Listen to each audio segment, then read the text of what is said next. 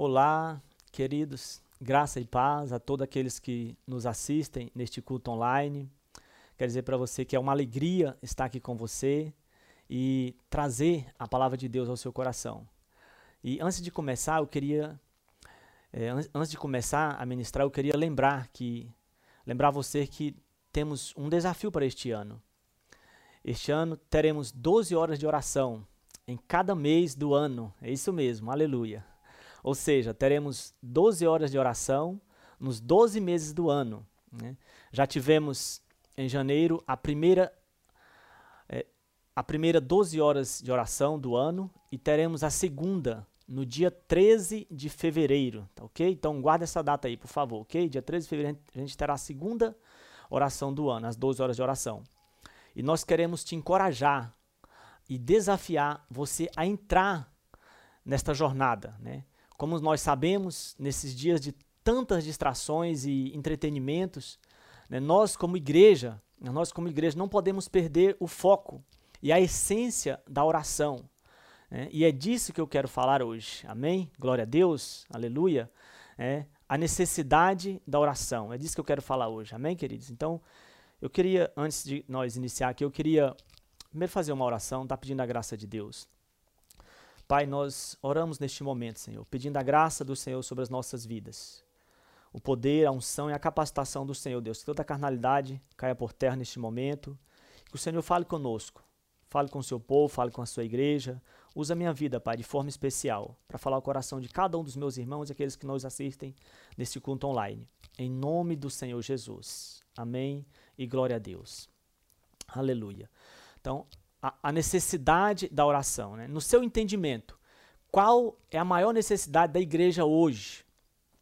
Eu acredito que é a oração. Sempre foi e sempre será uma das maiores necessidades da igreja de Jesus aqui na terra. Percebe então que não orar é o pior mal da igreja. E por causa da oração, todos os outros pecados entram entram em nossa vida, né, como mentira, murmuração, prostituição, vícios, pornografia, insatisfação, desobediência, rebeldia e tantos outros, né? E tantos outros. Como quero lembrar você aqui de uma frase do Leonardo Ravenhill que diz que ele disse: "O crente que ora deixa de pecar, e o crente que peca deixa de orar", né? E ele também disse que a pessoa que não ora está desviada. E eu queria usar, né, esse, o versículo que eu queria usar hoje como a partir daqui dessa palavra, está lá em Salmos, no capítulo 5, o versículo 3, que diz assim: De manhã ouves, Senhor, o meu clamor, de manhã te apresento a minha oração e aguardo com esperança, expectativa. Né? Se eu te perguntasse qual é a primeira pessoa com quem você se comunica pela manhã, seria sua esposa, seu marido, seus filhos, seu celular, WhatsApp e etc. Né? Porque aqui o, o salmista diz assim: De manhã ouves, Senhor, o meu clamor, de manhã te apresenta minha oração. Né? E a oração, eu queria te dizer que a oração ela deve ser um dos principais objetivos da igreja. Nós vemos isso na igreja primitiva que a oração era uma das principais práticas na igreja de Atos, né? Pois eles oravam constantemente, eles oravam constantemente. Então vamos ver em Atos 2:42.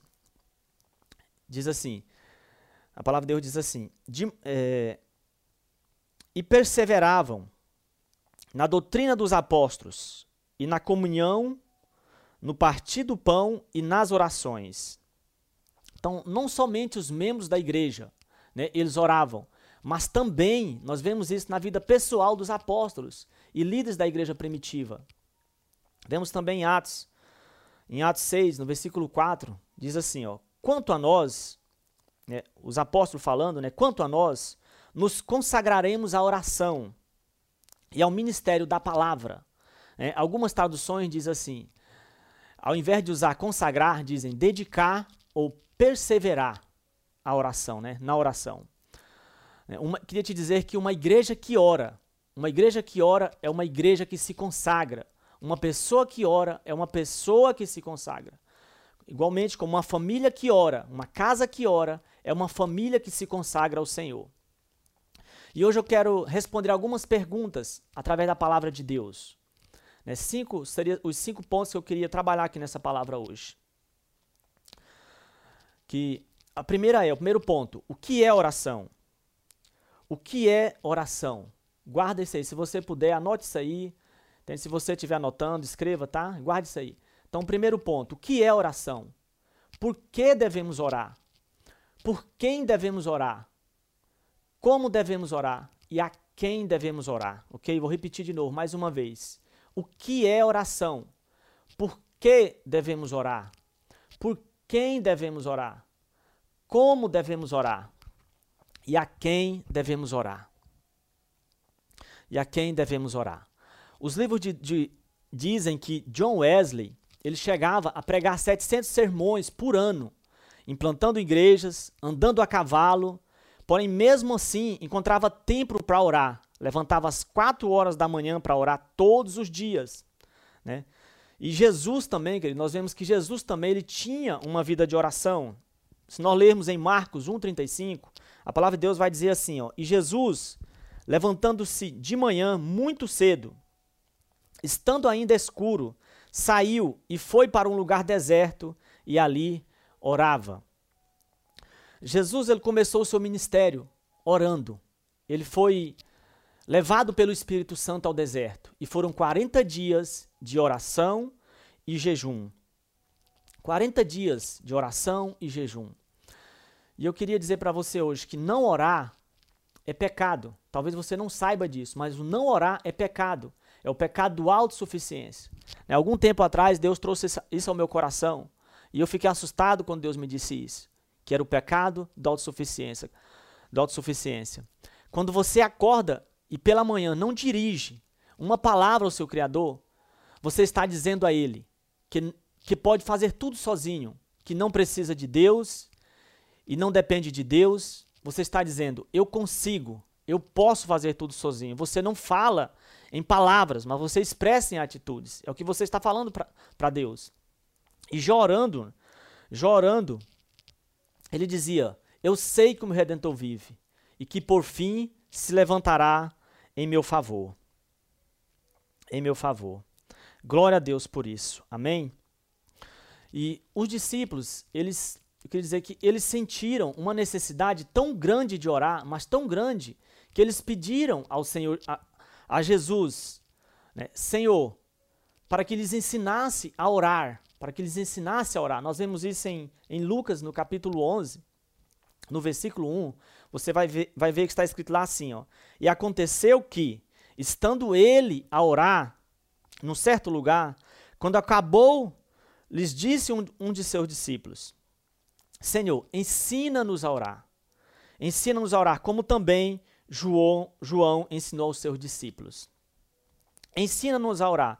Foi a única coisa, foi a única coisa que os discípulos pediram a Jesus. Eles não pediram, eles não disseram: Senhor, ensina-nos a pregar, a curar os enfermos, ensina-nos a expulsar demônios, a cuidar dos necessitados, ou ensina-nos a ganhar dinheiro, não, mas eles pediram: ensina-nos a orar. Ensina-nos a orar. E o primeiro ponto, né? Saindo aqui da, da introdução, o primeiro ponto: o que é oração? O que é oração? Oração, primeiro, é dialogar, é conversar com Deus, ouvir Deus, é você falar com Deus e ouvir a Deus. Na oração, também nós glorificamos e exaltamos o nome dele e exaltamos o nome dele. Vemos isso em Mateus, no capítulo 6, versículo 9. O Senhor nos ensina a orar dessa forma: Pai nosso que estás nos céus, né? santificado seja o teu nome. Então, Pai nosso que estás nos céus, santificado seja o teu, seja o teu nome. Né? Quando, quando nós oramos, o exaltamos. Percebe bem que quando nós oramos, nós o exaltamos, glorificamos, expressamos sua santidade, a sua soberania, poder, autoridade, domínio, sabedoria, força e existência. É isso que nós expressamos diante de Deus. Né? Expressamos também todo o seu ser. todo o seu ser onipotente, onipresente e onisciente. É isso que nós expressamos quando nós oramos, conversamos com Deus, dialogamos com Deus. Nós também expressamos os nossos sentimentos por Ele, nós nossos sentimentos por Ele, nossa gratidão, nosso amor, desejo, paixão. Expressamos também nossa transparência de quem somos. Confissão de nossos pecados, por exemplo, suas fraquezas, nossas incapacidades. Reconhecemos que Ele é poderoso para sustentar e nos perdoar. Isso é nos dialogar com Deus. Agora, o que a oração, queridos, vai produzir em nossas vidas? O que a oração ela vai produzir nas nossas vidas? Então, a oração ela produz primeiro santidade, santidade, salvação, frutificação, produz fé, produz transparência, produz choro, quebrantamento, humildade, um caráter de acordo com a imagem de Jesus. E por fim, a oração ela produz proteção sobre as nossas vidas. E sem oração, sem oração você vai perder tudo isto, tudo isso que eu citei acima. Sem falar que a oração, ela produz benefícios. Guarde isso aí, a oração ela produz benefícios físico, mental e emocional. Então, três, três coisas que a oração produz em nossas vidas. Produz benefício em nossas vidas, fisicamente, mentalmente e emocionalmente.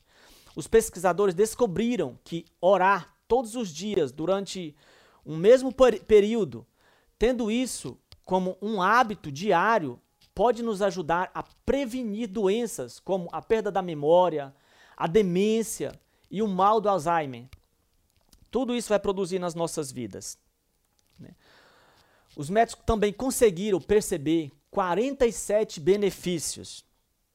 47 benefícios. Né? Glória a Deus por isso, que a oração nos produz na nossa vida. Né? E que foram comprovados cientificamente. Os mais detectados são, são os que a oração ela pode diminuir a dor. Ó, glória a Deus por isso, aleluia. Eu fico entusiasmado ao ouvir isso, me encoraja muito. Porque as mais destacadas são essas aqui, que a oração ela pode diminuir a dor, diminuir o risco de morte por ataque cardíaco, cardíaco, o derrame cerebral, a ansiedade, a depressão. E fora isso, ficou provado que orar melhora o sistema imunológico da pessoa. Amém? Glória a Deus por isso. Né? Pesquisas, veja bem, pesquisas científicas tem estudado a relação entre o cérebro, o cérebro e os fenômenos espirituais. Eles chegaram à conclusão que quando nós oramos, quando nos conectamos com Deus, quando nós falamos com Deus, ouvimos, conversamos com Deus, nos acalmamos e aquietamos. Isso faz bem para o nosso corpo, para a nossa alma, para o nosso espírito. Então, isso é o que a oração vai produzir nas nossas vidas. Amém?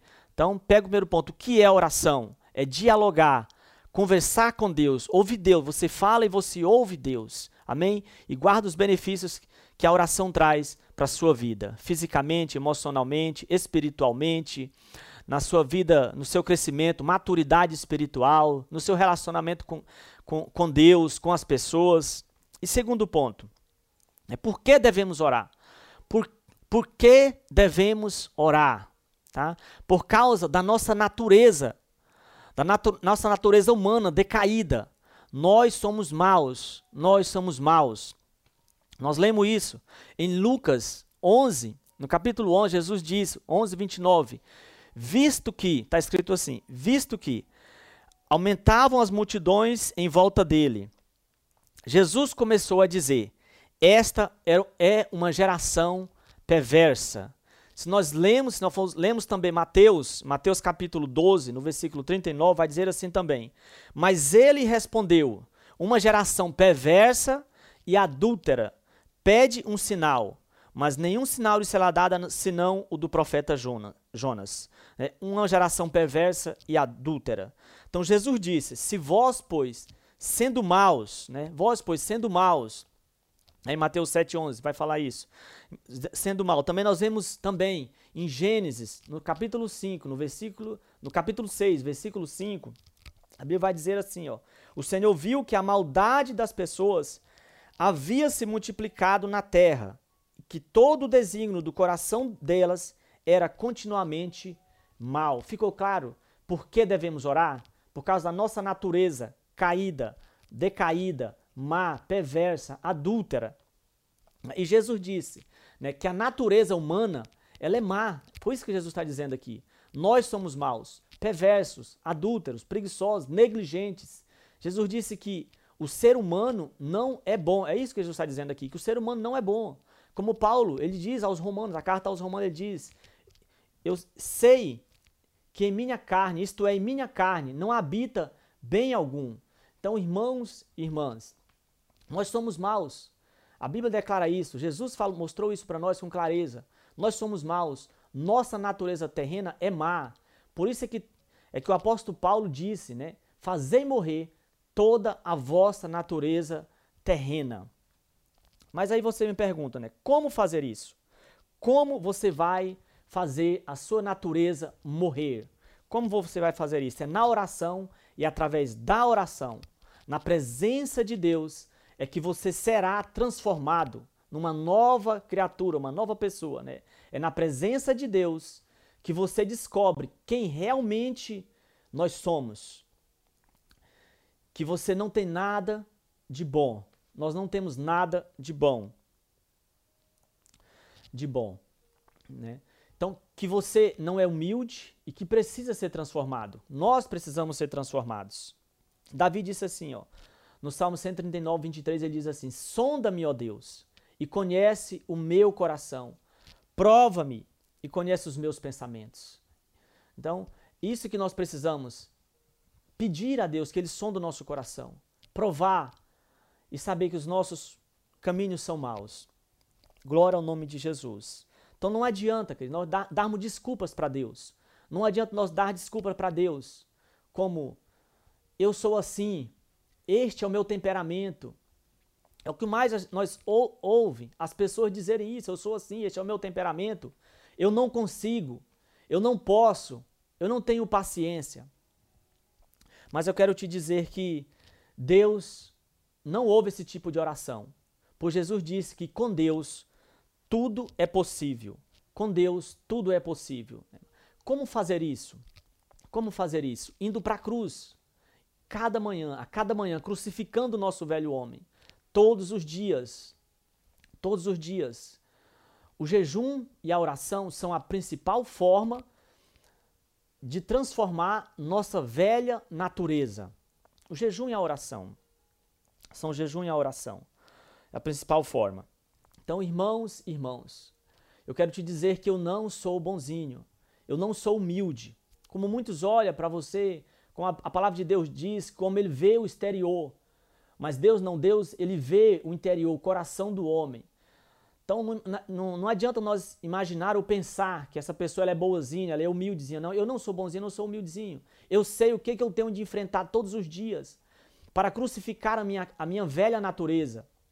Eu tenho que levantar mais cedo, mais cedo, tenho para orar, me humilhar e chorar diante de Deus. Clamar pela presença de Deus, pela ação de Deus na minha vida. Eu não consigo, eu não consigo essa transformação sozinho. Eu tenho que ir aos pés do Senhor todos os dias e dizer: Senhor, me ajude, me ajude neste dia, me sustenta, me transforma. É isso que nós precisamos dizer, ir para a presença de Deus e pedir isso a Ele. Amém? Glória a Deus. E devemos orar para não cair em tentação. Devemos orar para não cair em tentação. É outra coisa. Por que devemos orar? Ainda dentro deste mesmo ponto. Por que devemos orar?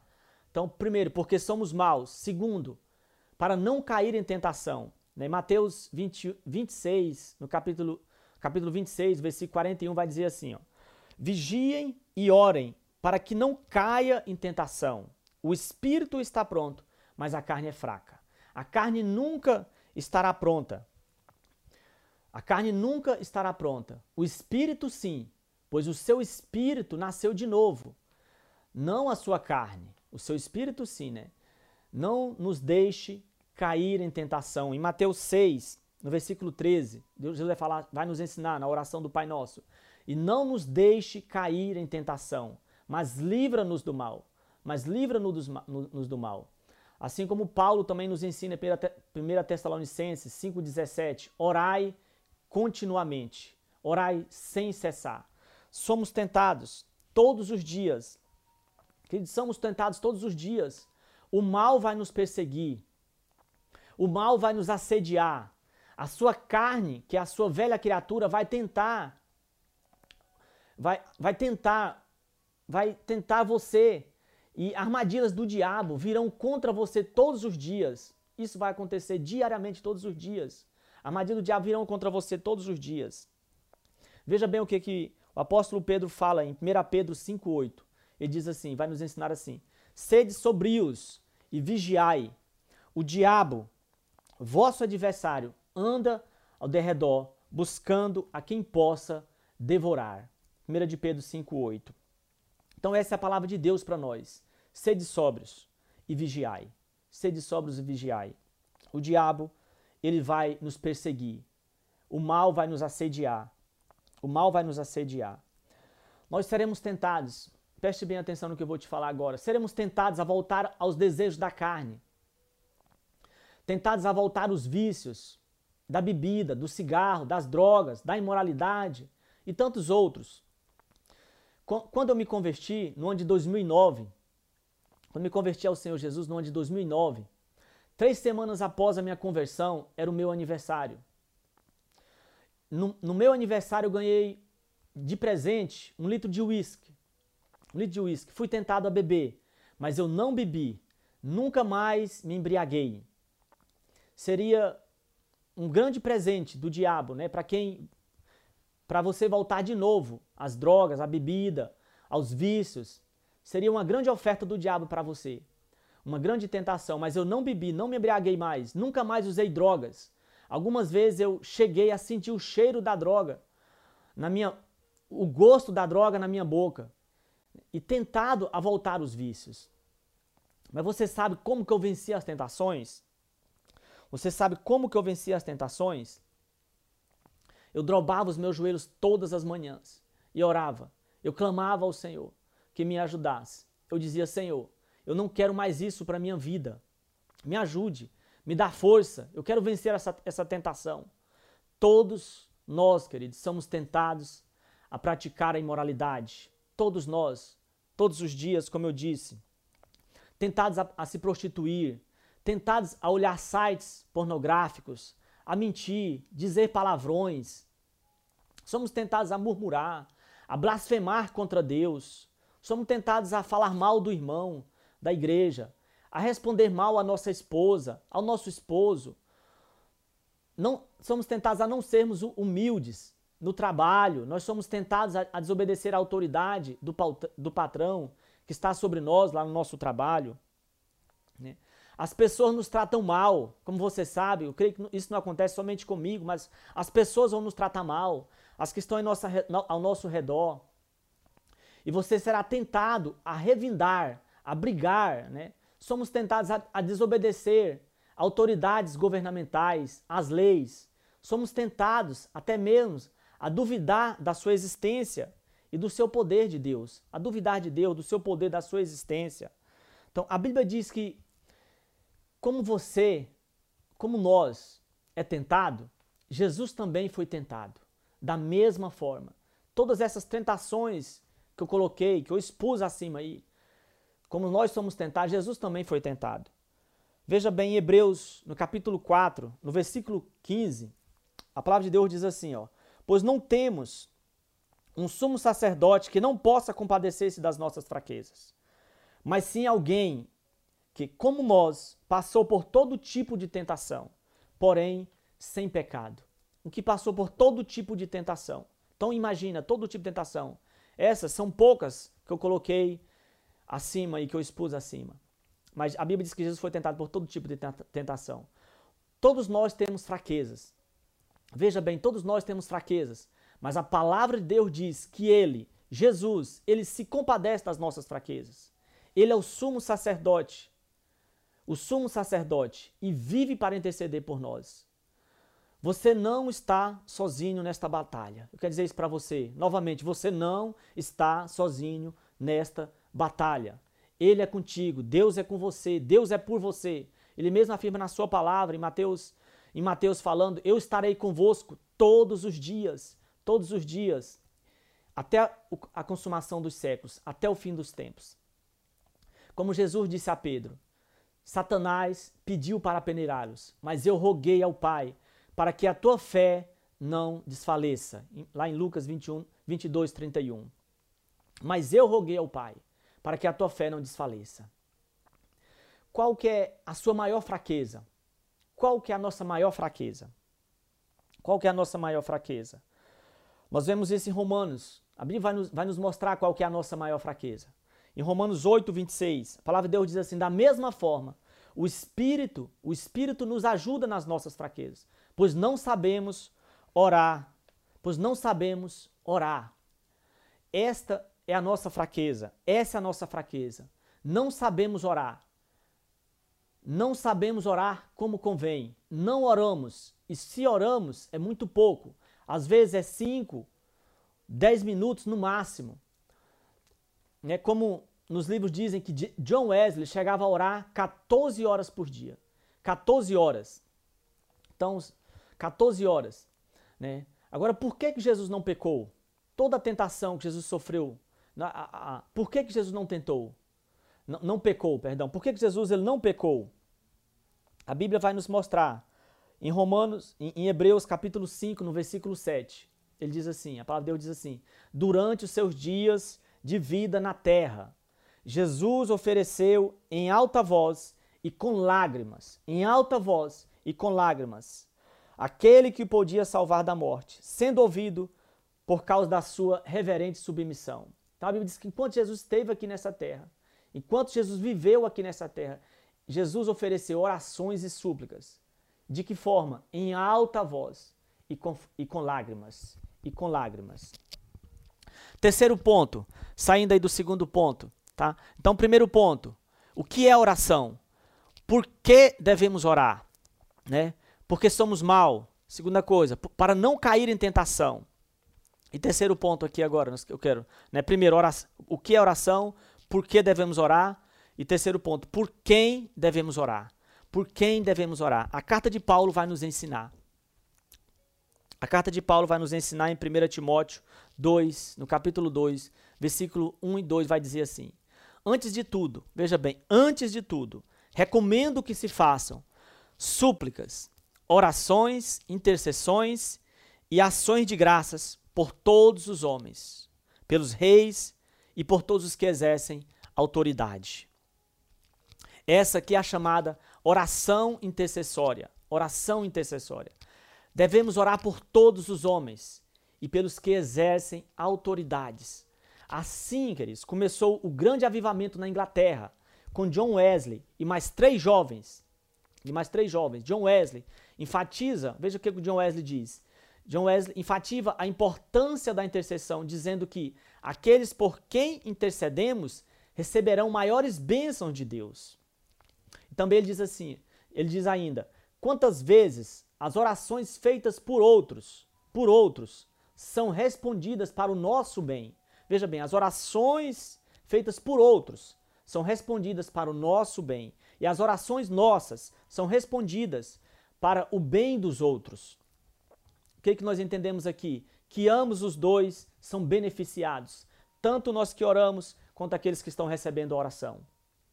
Agora, para que a nossa cidade ela se converta, aonde nós estamos morando, ela precisa da nossa intercessão. A intercessão, a oração intercessória. É, oração e súplica pelo governo. Deve ser o alvo nosso. Oração e súplica pelo governo, pela prefeitura, defesa civil, guarda, juízes, advogados, médicos, diretores e, e, professores nas escolas, empresários da cidade, bancos das cidades, lojas, supermercados e tantas outras coisas, etc.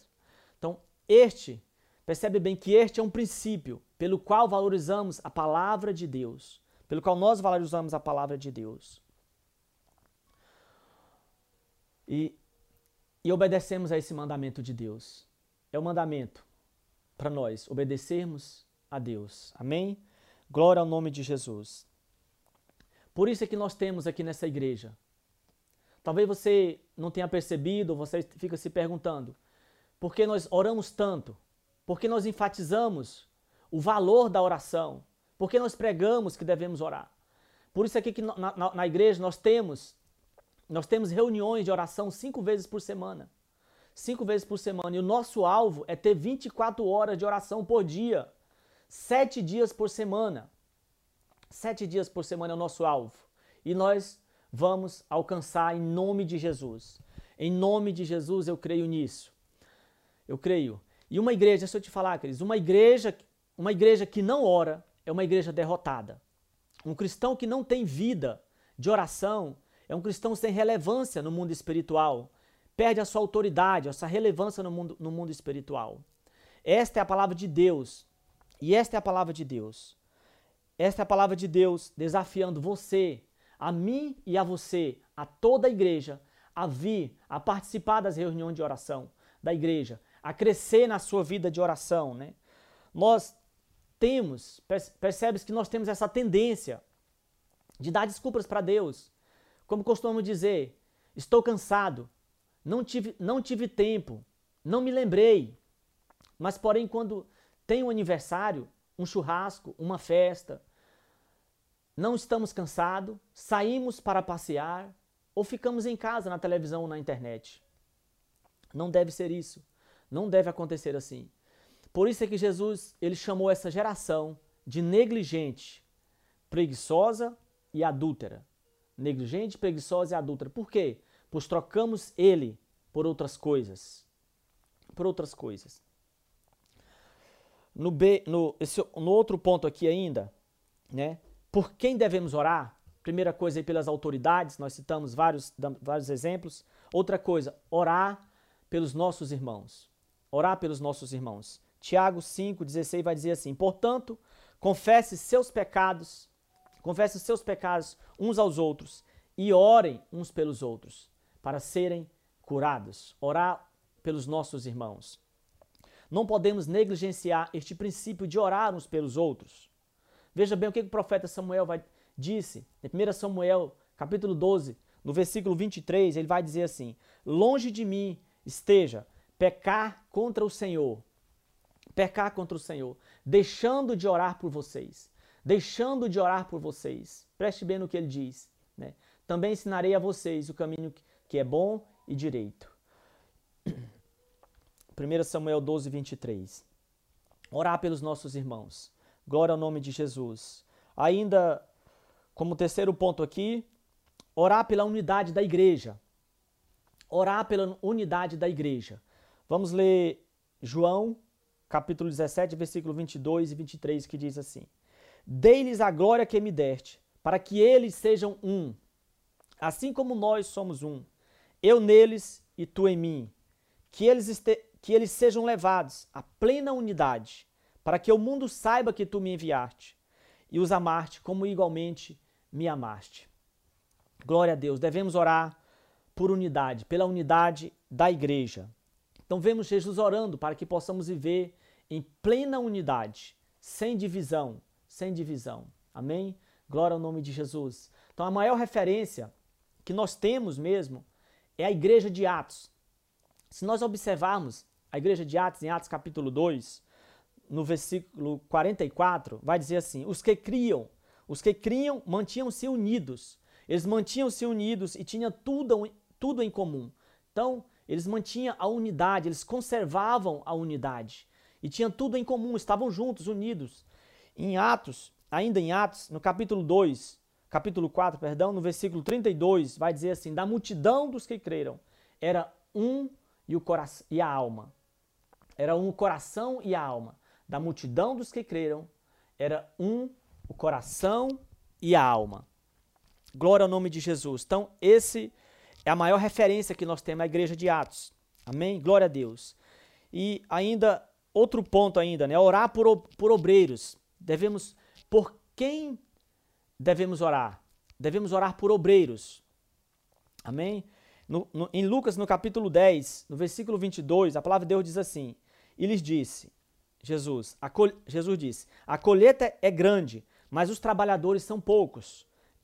Portanto, peçam ao Senhor da colheita que mande trabalhadores para a sua colheita. Amém? Então precisamos orar por novos líderes, pastores, diáconos na igreja, professores do ministério infantil, ministério dos jovens e todos os ministérios da igreja.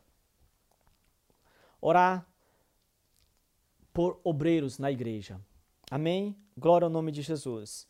E quarto ponto aqui, vemos nós recordando o que é oração, por quem devemos orar, por que devemos orar, por quem devemos orar. E, o quarto ponto aqui é como devemos orar. Como devemos orar?